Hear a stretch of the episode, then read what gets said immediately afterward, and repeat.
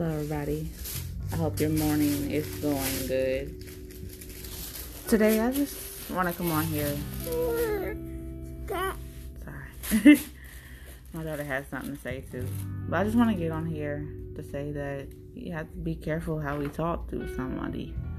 We don't know what they're going through. We don't know what's going on their minds. We don't know if they're going through depression, suicidal thoughts.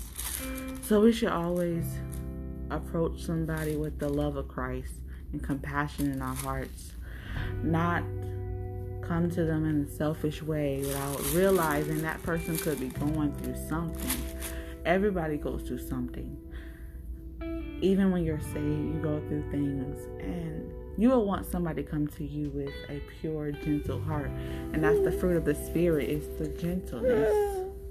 Not saying that you um, you condone a sin or anything like that, but if you know, sometimes you have to change the approach.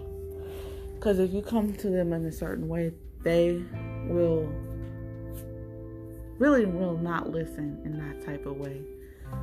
And also, you know, you gotta put yourself in those shoes that they're in. Sorry, my daughter has something to say too. Sorry, but you have to approach them in that that godly way. That how would you feel if that was you, and how would you feel that somebody didn't come up to you in that gentle, loving way?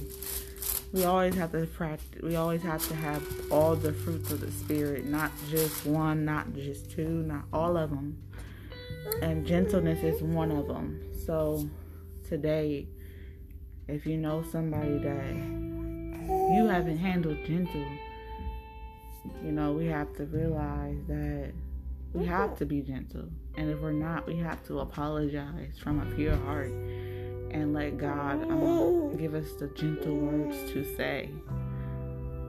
But I'm going to touch topic on this on my YouTube channel, but I just wanted to get on here and say just treat somebody with gentleness today and every day because you never know what they're going through.